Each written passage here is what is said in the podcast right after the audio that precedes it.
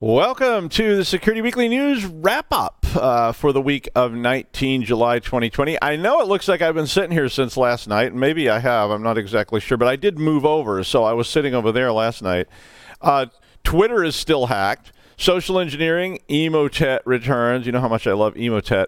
Lots of data leaks. Your VPN provider is probably lying to you, and a bad power attack might set your phone on fire. And I also get a chance to recall Forever Hack. All this and more on Security Weekly News Wrap Up. This is Security Weekly for security professionals by security professionals. We interrupt our program to bring you this important message. It's the show that keeps you up to date on the latest security news twice a week. Your trusted source for accurate security information and expert analysis. It's time for Security Weekly News. The question is simple Have any of the systems on my network been compromised? The answer is harder than it should be. Enter AI Hunter. Active Countermeasures has automated and streamlined techniques used by the best pen testers and threat hunters in the industry to create AI Hunter, a network threat hunting solution that does the first pass of a hunt for you to identify systems that are most likely to be compromised and scores the results on a scale from 0 to 100. You can then research those systems in depth with AI Hunter. Focus your valuable time on the systems that need your expertise with AI Hunter. Sign up for a personal demo today at securityweekly.com forward slash ACM. All right. It's always fun to do the news on the day after Security Weekly. So, I, yeah. Um, let's talk about what happened this week on the shows. On Application Security Weekly number 115, Mike, Matt, and John had an interview with Bhaskar Nalapatula, uh, who's the Director of Engineering for Biarca, and Chris Rajana, who is the President and CTO of Biarca. The topic was a discussion about how security posture management and governance needs to be a part of your cloud engineering team. You would think we wouldn't have to talk about that, but you need to talk about that. It's it's really important. Good segment on Business Security Weekly number 181. Paul and Matt talked with Justin Bradley, the Chief Growth Officer at Intuz Intezer. Uh, I, I, had to actually make a note on how to say the Intezer. I went. I, I, you can hear how they how he said it. Matt screwed it up, but I and I screwed it up too. So you know. Uh, anyway, the segment was about whitelisting and zero trust and how to build a robust application control strategy. So this is pretty interesting stuff too, because a lot of people are talking about zero trust now, and so there's some important points there that you probably should take note of. Um, let's see, they didn't have a show. On Security Weekly News number 51, uh, I made myself laugh uh, introducing Jason this week. Uh, so if, if you didn't see that, I, I, I, was making up an introduction for Jason and trying to make him laugh and made myself laugh instead. Uh, Jason, but Jason Wood talked about uh, no log VPNs leaving logs. They said they weren't logging open so that people stole the logs that they said did that weren't logged and saw the logs of the things that they said weren't being logged. Right. Um, I will talk about the no, the VPN stuff a little bit later, uh, but stand up your own VPN for employees. Uh, Joff there was talking about WireGuard. Paul was talking about WireGuard uh, last night. Uh, I was about OpenVPN, which is one that I use. They're both reliable. They're both cheap, and you control the endpoint. So you know you you could do that. Uh, on security and compliance weekly number 36 uh, jeff john josh and scott had a had uh, a pci dream team segment uh, and they had well they had, they did they had one too arthur cooper uh, the senior security consultant at nuarx ben rothke uh, the senior information security specialist at tapad david mundhenk, mundhenk the principal security consultant at her Herjavec Group. It was like it was like the week of names and companies that are hard to say uh, when you were on Security Weekly last night. And Jeff Hall, the senior consultant at Wesbey Associates. That was quite a dream team lineup of tongue twisters too. Uh, the second segment was just more of the same, and they had a long discussion about. Uh, PCI. So I'm sure Jeff was like as giddy as a schoolgirl uh, on that uh, segment. So you should check that out. You know how Jeff is on Paul's Security Weekly number 659. Uh, I don't know if I'll live long enough to be on another Fibonacci number. I, I think the next Fibonacci number uh, on Paul's Security Weekly is 944. I think that would be the next uh, Fibonacci number Uh, but 6:59, I was on. Yay, it was fun. Uh, the first segment was with our friend uh, Zan, Zane Lackey from Signal Science, and we had a really good chat about COVID-19. And, and Zane is, is a real expert in the field on a lot of things and a worldwide respected expert on all sorts of stuff. But we were talking about COVID 19 and how the movement into the cloud, and, and I might actually inject the word abrupt movement into the cloud. Uh, and just externalizing all your applications, whether you moved them to the cloud or not, has accelerated due to work from home and some thoughts on how you might fix that. Uh, Zane's always a great guest, and, and we, we had a lot to talk about there uh, and everybody's facing this sort of problem. So it's definitely a segment worth uh, taking a listen to or watching.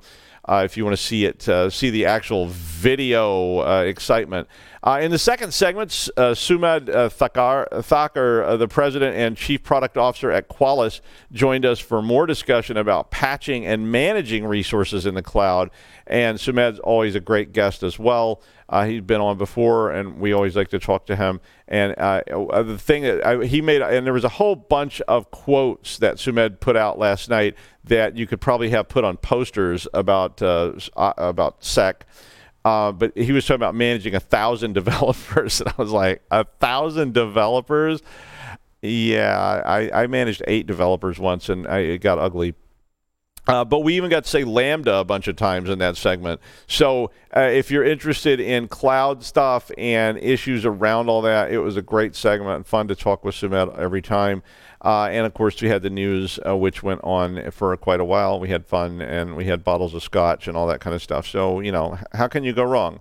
My favorite thread of the week is going to be uh, well, I did social engineering last week, and that's probably still my favorite threat, but we talked about that. So I'll talk about step two in the kill chain uh, what if we just forget social engineering? I mean, I mean, I know everybody went, "Whoa, did he just say that?" But but if we just assume that an infinite series social engineering is going to work, and I actually have been pretty much in that camp since the 1980s. And if you watched last week, you heard me talking about that. Somebody always takes a bait. I mean, you can maybe not the first person or the second person, but the nth person is going to take the bait. So that means maybe the first step in an actual kill chain uh, is going to be something else. Because if that's the first step, we haven't done very well at stopping it, and we've been trying to stop that kind of stuff for a long, long time.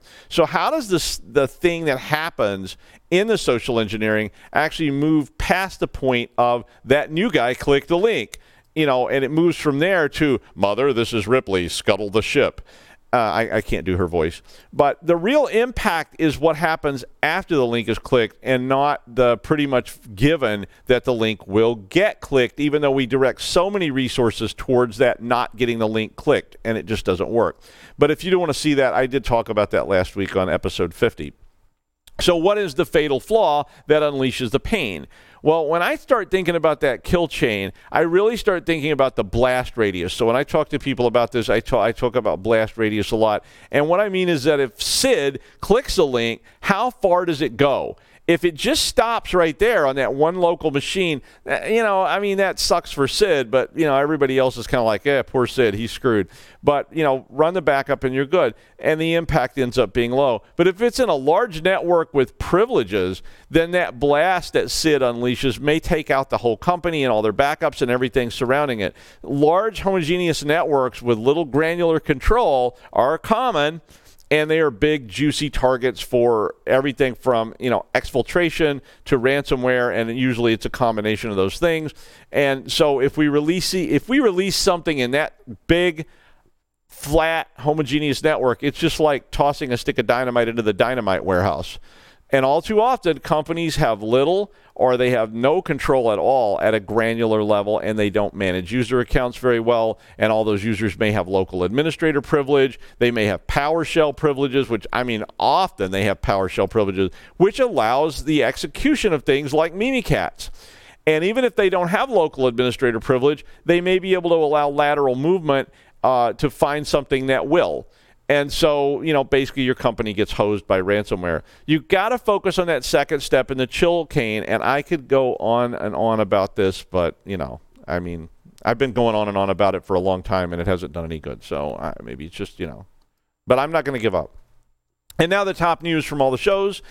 Oh, let's keep doing the Twitter story. I mean, I, I you know, you you kind of want the Twitter story to maybe go away but it isn't going away, and there's still a lot of interest in this Twitter story. So if you've been under a rock, which you probably haven't, you might have missed that Twitter got hacked last week. Everybody covered the story. It was on every major blog. It was on the news. It was on Security Weekly. We, we talked about it everywhere. But the story kind of keeps expanding and contracting.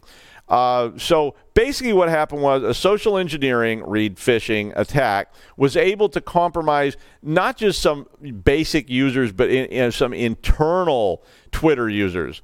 That apparently those internal users were running with way too much privilege, uh, like we often see. And, and we're to blame as many as many times this. I run as root, you run as root. Uh, we sit there and we run with local admin privilege because we're, you know, the, the IT and security people. And so the attackers were basically advertising on a bulletin board that they could reset any email associated with a Twitter account, any Twitter account. Uh, I think they were charging like $300 for that. And that they could give you access, like full access to any verified account you want. And that the price they were quoting was like $2,000 to $3,000, depending on, I guess, how famous it was. You know, get them now while the getting's good because you know, once we sell them all out, there won't be any more. So anyway, a verified Twitter account, and I got a lot of calls about people asking me to explain this to them. A verified Twitter account just means that at some point in time, at some point, Twitter verified the, the user, owner of that account, and said, yes, that is Elon Musk. I don't, you know, they have different mechanisms for verifying accounts, and there's all these criteria for how to get a verified account. And for a while, it was this really popular, hip thing to try to get one. You had to have so many followers, you had to have so many tweets, you had all these different things. And then, you know, you had to provide identity. Facebook is doing this now. You can get a verified Facebook account. But all that means is that at some point in time, they verified the user. So Twitter approved it, put the little check mark on it, and all of a sudden you're a big shot. Uh, the attack focused on big name verified accounts and appeared to develop into a, a, Bitcoin scam. So it's not clear exactly what the objective here was. Uh, was it just getting people to give Bitcoin to this site? So accounts like Barack Obama and Elon Musk and Bill Gates and on and on and on basically tweeted asking people for donations to this Bitcoin account.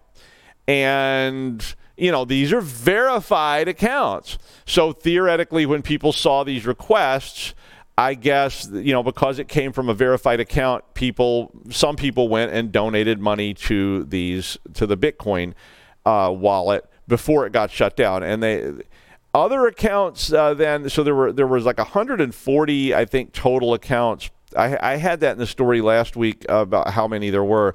Um, but these verified accounts were tweeting about donating Bitcoin.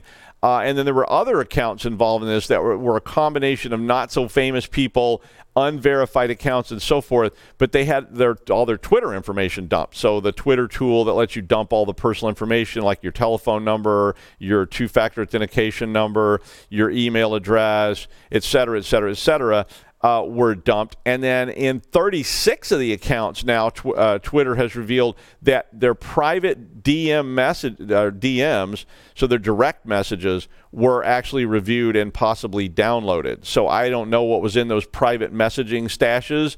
Uh, I, am sure a lot of people would be interested in reading uh, Elon Musk's private messages or Barack Obama's private messages. Uh, so basically, who knows what all has been exploited here.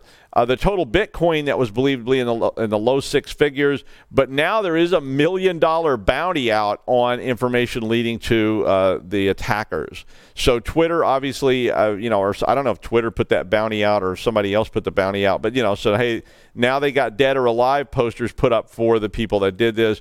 And I was sort of wondering last night, was, were the attackers going to just sort of maybe turn each other in to try to get the bounty? I, I mean, they obviously get more money from the bounty than they got from uh, from the Bitcoin but maybe there was other objectives there as well. The, the really scary thing about that is that once again, social engineering led to an account that had too much privilege, which allowed all this to happen. Uh, Twitter has been very closed mouth about it and releasing only boilerplate type statements. Uh, thanks to Sniper for this story. Two Chinese hackers working for the Ministry of State of the People's Republic of China, the Ministry of State Security of People's Republic of China, were charged with global computer intrusion uh, campaign targeting intellectual property, including COVID 19 research. Uh, there was an 11 count indictment against Li Xiaoyu and Dong Jiaxi, uh, allegedly conducting a hacking campaign across at least 10 years that targeted the United States, uh, pretty much everybody uh, that had high tech industry. So from Sweden to you know to the UK, Germany, on and on and on. Uh, basically, they were grabbing whatever they could grab from what I could read in the story. Um, this is not something new. Uh, the Soviet Union, which doesn't exist anymore, uh, and, and China have for a long, long time conducted these sorts of operations, even before the internet.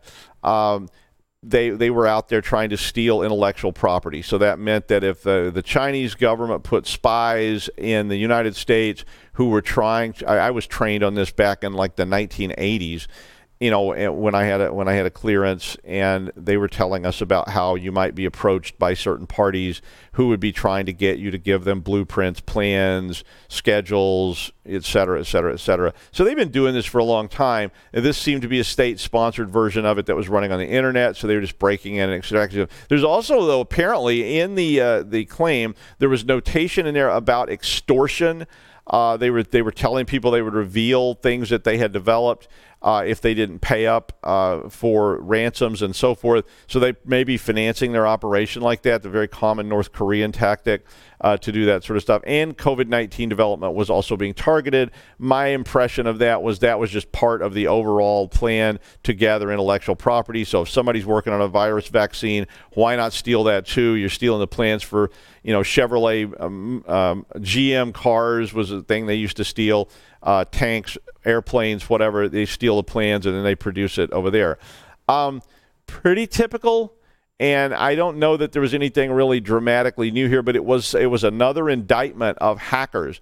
Uh, the original activity was discovered at the Department of Energy Hanford site, which is one another one of those lab sites that, like where I used to work, that is located in Washington State. Uh, it's not clear that I don't think they arrested the two people. They just uh, filed an indictment in Washington court uh, for those individuals if they ever get their hands on them. So, you know, they probably should not come to DEF CON and that kind of thing. Um, the New York State Department of Financial Services has filed charges against a title insurance provider for exposing millions of customer documents with, that contain personal information. This was the first time that uh, this what is called Part 500 Title 23 in New York State uh, was actually used. They passed this uh, legislation in March of 2017, but they had not actually charged anyone with it. First American, which is based in Nebraska, writes title insurance policies. And if you've ever bought a house or anything that required title insurance, you know that title insurance pretty much has everything about you down to your shoe size and the color of your toenail polish. So from October 2014 to May 2019, the charges claim First American's public facing website would allow anyone to view customer information contained in that database. First American stated that only a small number of records was actually viewed uh, out of the hundreds of millions of records that were actually available in this database. Not sure how either side is going to prove how many records reviewed. Maybe they have evidence on that, maybe they don't. Uh, First American obviously saying not many reviewed. The charges probably say a lot were viewed. Uh, the penalty for this under this legislation can represent up to $1,000 per violation. And there were roughly 753 million records. So, you know, it could be a little pricey if uh, they manage to make these charges stick. Uh, at the same time, another web leak uh, at Family Tree Maker, which is a product for doing genealogy. I I knew about it because my dad used to use it when he he used to work on genealogy and stuff. Um, but basically, uh, uh an Elasticsearch server was exposed to the internet you know, we see that over and over again. That's why I included here. The open and unencrypted server exposed 25 gigs of ancestry data and subscription data, which included all kinds of stuff uh, personally. So basically, if you have an outward facing resource, you probably should secure it. I mean, you know, even if it's only internal, you should secure it. So when people put up these web servers and they don't secure things, you know, I mean, that's that's the way this works. Emotet, which has had a five month hiatus, has resurfaced and sent 250,000 uh, mal spam messages worldwide uh, to Microsoft Office users. And that started last Friday. Emotet is an old uh, framework, it's been around since about 2014. Uh, it occasionally goes on vacation uh, and then re- resurfaces with new tools and new modeling. Basically, I was ranting about uh, all this stuff earlier, but Emotet is attached to a link, and the email runs a PowerShell script, which downloads payloads from a command and control server pretty much the standard approach these days for all these frameworks. And again, somebody will click the link or open the attachment. Emotet has a framework capability that can be customized to download various different pieces of ransomware or other malware, which allows for compromise, exfiltration, ransomware, you name it. It's very typical of modern malware frameworks. Uh, this one apparently is dropping Quackbot instead of TrickBot and then Quackbot can be used to steal information from the local network. And of course, you can pretty much do whatever you want once you're in at that level, and you can have Quackbot drop ransomware as you go out. I always talk about people throwing a grenade over their shoulder when they go out the door, and that's kind of what I see a lot of this stuff doing. I go in, I steal a bunch of stuff. I don't want anybody to see that I was stealing stuff, so I just ransomware the whole place on my way out the door. And if hey, if I get paid for that too, why not? A number of VPN firms got called out this week when COVID 19 first started sending people home, there was a run on VPN services driven by all the new work at work from home users. Uh, likewise, when that net neutrality bill was passed back in December of 2017, a lot of people started asking, you know, was the ISP going to start tracking them and deciding what priority they were, what they were doing, and so on and so forth. And the VPN is a big market. Uh, you know, so there was a lot of marketing for different VPN services, from free ones to pay ones, and so on and so forth. Uh, all this has been emerging uh, about how the VPN would protect your information. Now, remember, VPN is only as good as the endpoints. So your data is exposed on the front end before it goes into the VPN, and it's exposed on the back end when it gets on the VPN host. So when it exits the VPN tunnel, it's still exposed. So whatever you're doing can, is trackable there, which is probably why you should build your own VPN, like I said earlier earlier.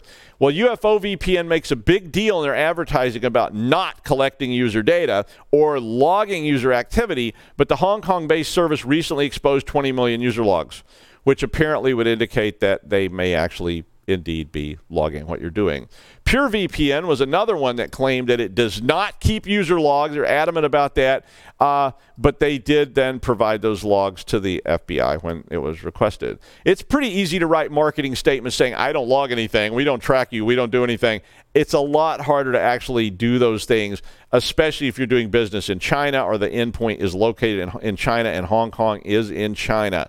Uh, somebody asked me that the other day. They said, Isn't Hong Kong separate from China? It was, but it's not anymore. And that China has recently cracked down on Hong Kong and, and trying to bring it closer to the behavior in the mainland China. So check your VPNs or roll your own, even better. A new attack called Meow has been running so and so far a thousand unsecured databases have been permanently deleted, leaving only the word meow in its place. I don't know if this is from Super Troopers or what, uh, this was the first. Uh, the first note of this attack came from this UFO VPN log release scandal, and it, it, turned out that UFO VPN was also caught up in one of these Meow attacks, uh, and had dumped all this uncollected user information on the internet. Um, there, uh, there is no ransomware or anything else in the Meow attack. It appears to be one of those really classic kind of hacking attacks, which I call the because I can uh, variety. And years and years ago, I investigated one of these uh, with a company in the People's Republic of China. A very long time ago, it was called Forever Hack did something very similar to what Meow does, which it went through your web server or your database server and replaced something. In that case, it replaced all of them with a single file called Forever Hack. This one replaces everything with a with a file name that just includes the word meow. So, you know, I mean, that's a pretty classic kind of hack uh, sort of story. And finally, um, I, I was on the story a lot. I didn't get a lot of traction. It's just kind of a fun story to me. Uh, Bad Power is the name of a firmware attack that was demonstrated by Xuanwu Labs, which is located at Tencent Games. Uh, they provided a video of the attack. I did put that in the wiki, and they released information that they were able to successfully attack the firmware of 18 out of 35 fast chargers and cause a charger to deliver way more voltage, like two or three times more than it was supposed to. And that could be quite a bit of voltage. Some of those could go up to 12 or even 20 volts. And so, you know, suddenly blasting the whatever's being charged with a lot more voltage than it was supposed to. It was already getting hit with more voltage than it was really designed for, right? Because it's on a fast charger. And then, like, tripling that could really get ugly. And in some of the cases that they included in their video, some of the devices melted, bent, flexed, and or burst into flames. So uh, quite an interesting attack. The attack, though, not to, not to get everybody worried, the attack is very lab oriented, and it wasn't something that could be done remotely. They were doing it by having access to the firmware charger. And that's the news wrap up for the week of 19 July 2020 in the time of plague. I'm Doug White uh, from the RD Online Cybersecurity Program at Roger Williams University. We'll see you next week on the network that never sleeps, Security Weekly. Read the science,